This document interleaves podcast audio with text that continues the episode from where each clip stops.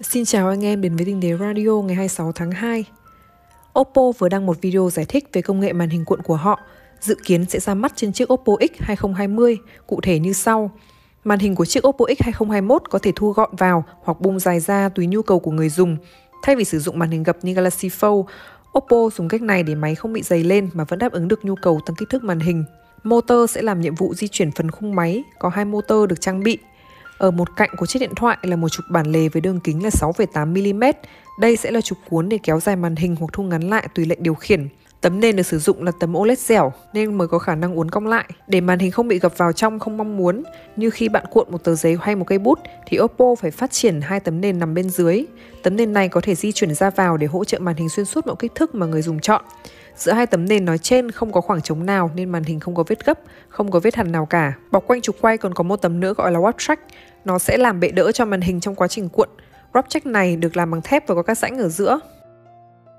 Modern Anh đã chia sẻ cách tạo hình GIF từ video bất kỳ trên YouTube. Cách này không cần tải app thứ ba và không mất quá nhiều thời gian. Bước 1 thì các bạn gõ GIF vào trước đường link video của YouTube. Chỉ cần chọn một video bất kỳ có đoạn bạn thích, cắt ra để tạo GIF sau đó gõ chữ GIF vào trước chữ YouTube. Sau mức 1 thì bạn có thể dẫn ngay đến một trang web chuyên dùng để tạo ảnh GIF. Ở trang web này thì bạn được chỉnh sửa nhiều thứ cho ảnh GIF của mình như chọn thời lượng đoạn cắt. chèn text có hỗ trợ tiếng Việt, crop khung, chỉnh màu. Bước 3, nhấn vào ô Create GIF và copy link. Bước này bạn nhấn tạo ảnh GIF. Ô Create GIF màu xanh lá cây của góc trên cùng bên phải. Sau đó thì đợi một chút để trang web xử lý, rồi chỉ cần copy link ảnh GIF đó để đi bình luận ở khắp mọi nơi.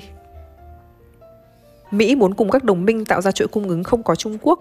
Theo nguồn tin của Nikkei, Tổng thống Joe Biden đang chuẩn bị ký một sắc lệnh sớm nhất là ngay trong tháng này, qua đó tăng tốc triển khai những chuỗi cung ứng chip bán dẫn cũng như những sản phẩm chiến lược khác, giảm thiểu tối đa sự phụ thuộc vào Trung Quốc với sự trợ giúp của các nước đồng minh thân cận như Nhật Bản, Hàn Quốc hay cả Đài Loan. Thông qua sắc lệnh này, nước Mỹ sắp phát triển một chiến lược thiết kế chuỗi cung ứng của quốc gia và tìm kiếm những giải pháp tạo ra chuỗi cung ứng, không bị ảnh hưởng quá mạnh vì những tác động bên ngoài như thiên tai hay các quốc gia thù địch cấm vận.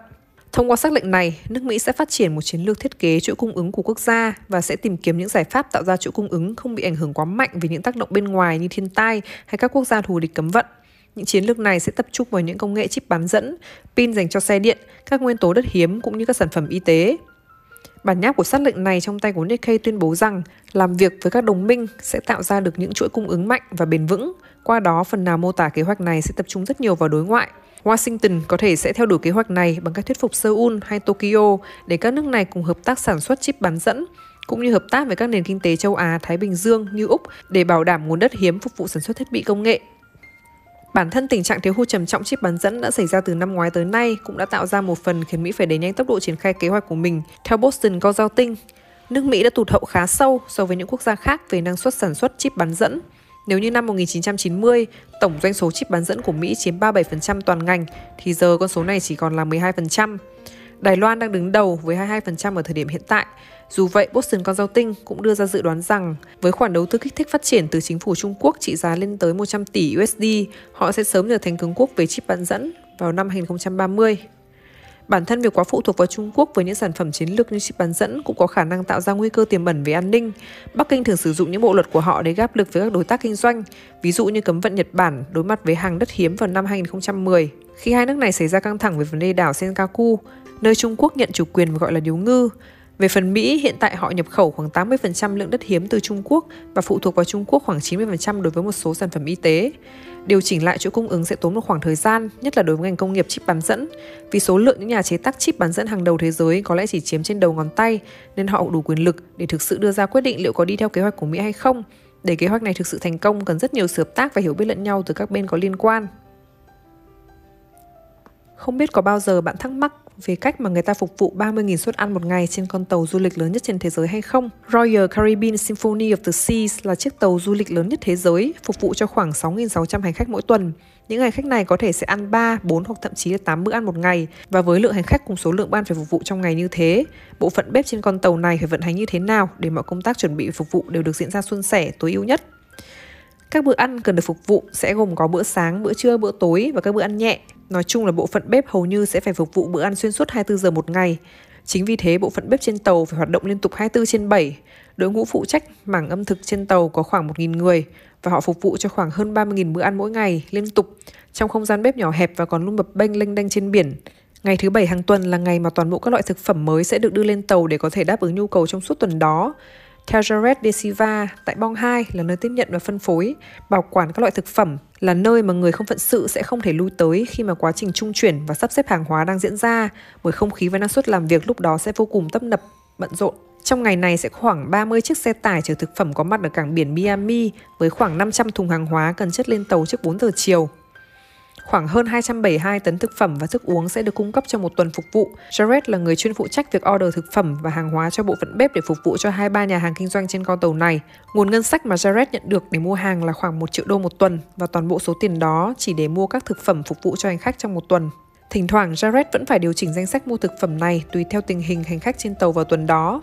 Nếu là một tuần du lịch với nhiều đối tượng khách hàng là trẻ con, các loại đồ ăn vặt, đồ ngọt hay các loại thực phẩm mà đám trẻ thường thích ăn sẽ được ưu tiên mua nhiều hơn.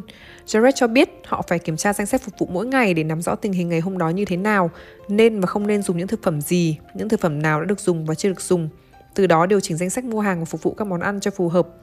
Nguồn hàng này sẽ được trung chuyển thông qua một lối đi bí mật gọi là e Y95 và lối đi đó trải dài khắp con tàu ở Bong 2.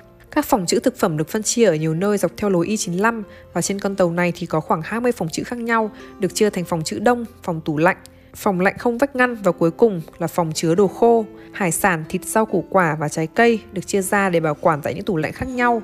Jared cho biết ở phía gần cuối đuôi con tàu là nơi chứa một số thùng trái cây dự phòng để sử dụng trong khoảng 2 ngày. Trên tàu có khoảng 6 tủ đông và chúng được sử dụng chủ yếu để chứa khoảng 300 kg kem để sử dụng trong một tuần. Thực phẩm khô thì được bảo quản tại bong 1, các loại gia vị, sô-cô-la, cà phê cũng được bảo quản tại đây. Trên tàu có một hệ thống thang máy nhỏ được dùng để trung chuyển thực phẩm lên xuống giữa các khoang chứa này. Jared phụ trách một nhóm chịu trách nhiệm về việc kiểm soát chất lượng của loại thực phẩm mỗi ngày. Nếu loại thực phẩm nào chín nhanh hơn dự tính, chủ yếu là trái cây và rau củ, họ sẽ chế biến chúng thành một món ăn khác phù hợp hơn thay vì phải bỏ chúng đi. Ví dụ như với bông cải xanh, những bông nào chín nhanh hơn sẽ được lọc ra để làm thành món súp cheddar bông cải. Khi thực phẩm đã được chuyển đến kho bảo quản, nhà hàng ở các tầng trên sẽ liên hệ với Jared để order loại thực phẩm mà họ cần. Các đầu bếp sẽ xuống tầng chữ này để lấy thực phẩm đi chế biến.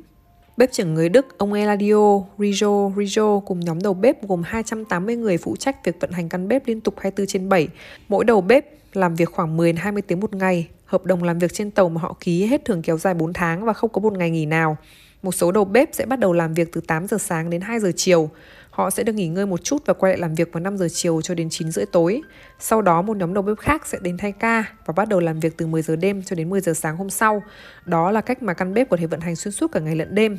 Các đầu bếp trên tàu sẽ nấu khoảng 100 kiểu thực đơn khác nhau trong một tuần. Toàn bộ các thực đơn này đều được thiết kế tại trụ sở chính của đoàn tàu Royal Caribbean Miami và đều đặn mỗi tuần như thế, các đầu bếp đều chế biến xoay vòng lần lượt các thực đơn từ sườn cừu nướng cho đến các loại sushi. Toàn bộ quy trình nấu nướng sẽ được thực hiện tại 36 căn bếp, hay còn được gọi là những phòng bếp. Trên tàu có 12 nhà hàng chuyên phục vụ các món đặc sản khác nhau, mỗi nhà hàng cũng có riêng một phòng bếp nhỏ. Các món ăn có trong thực đơn cần phải đa dạng để phù hợp với nhiều đối tượng hành khách đến từ khắp nơi, ở mọi bậc giá vé. Bộ phận bếp sẽ luôn cố gắng để đảm bảo rằng hành khách có thể tìm được món ăn hợp khẩu vị. Phần lớn lượng thức ăn trên tàu sẽ được phục vụ tại các phòng ăn chính tại bong tàu, với khoảng 6.000 phần ăn mỗi tối. Phần ăn tại đây cũng đã được tính trong vé tàu, Trước khi các món ăn được đưa đến phòng ăn chính, chúng sẽ được chế biến trước ở một trong các phòng bếp kia. Ngoài lối đi Y95, trên tàu còn có một cửa hàng bán thịt. Cửa hàng này bán khoảng hơn 6 tấn thịt bò và hơn 4 thịt gà mỗi tuần.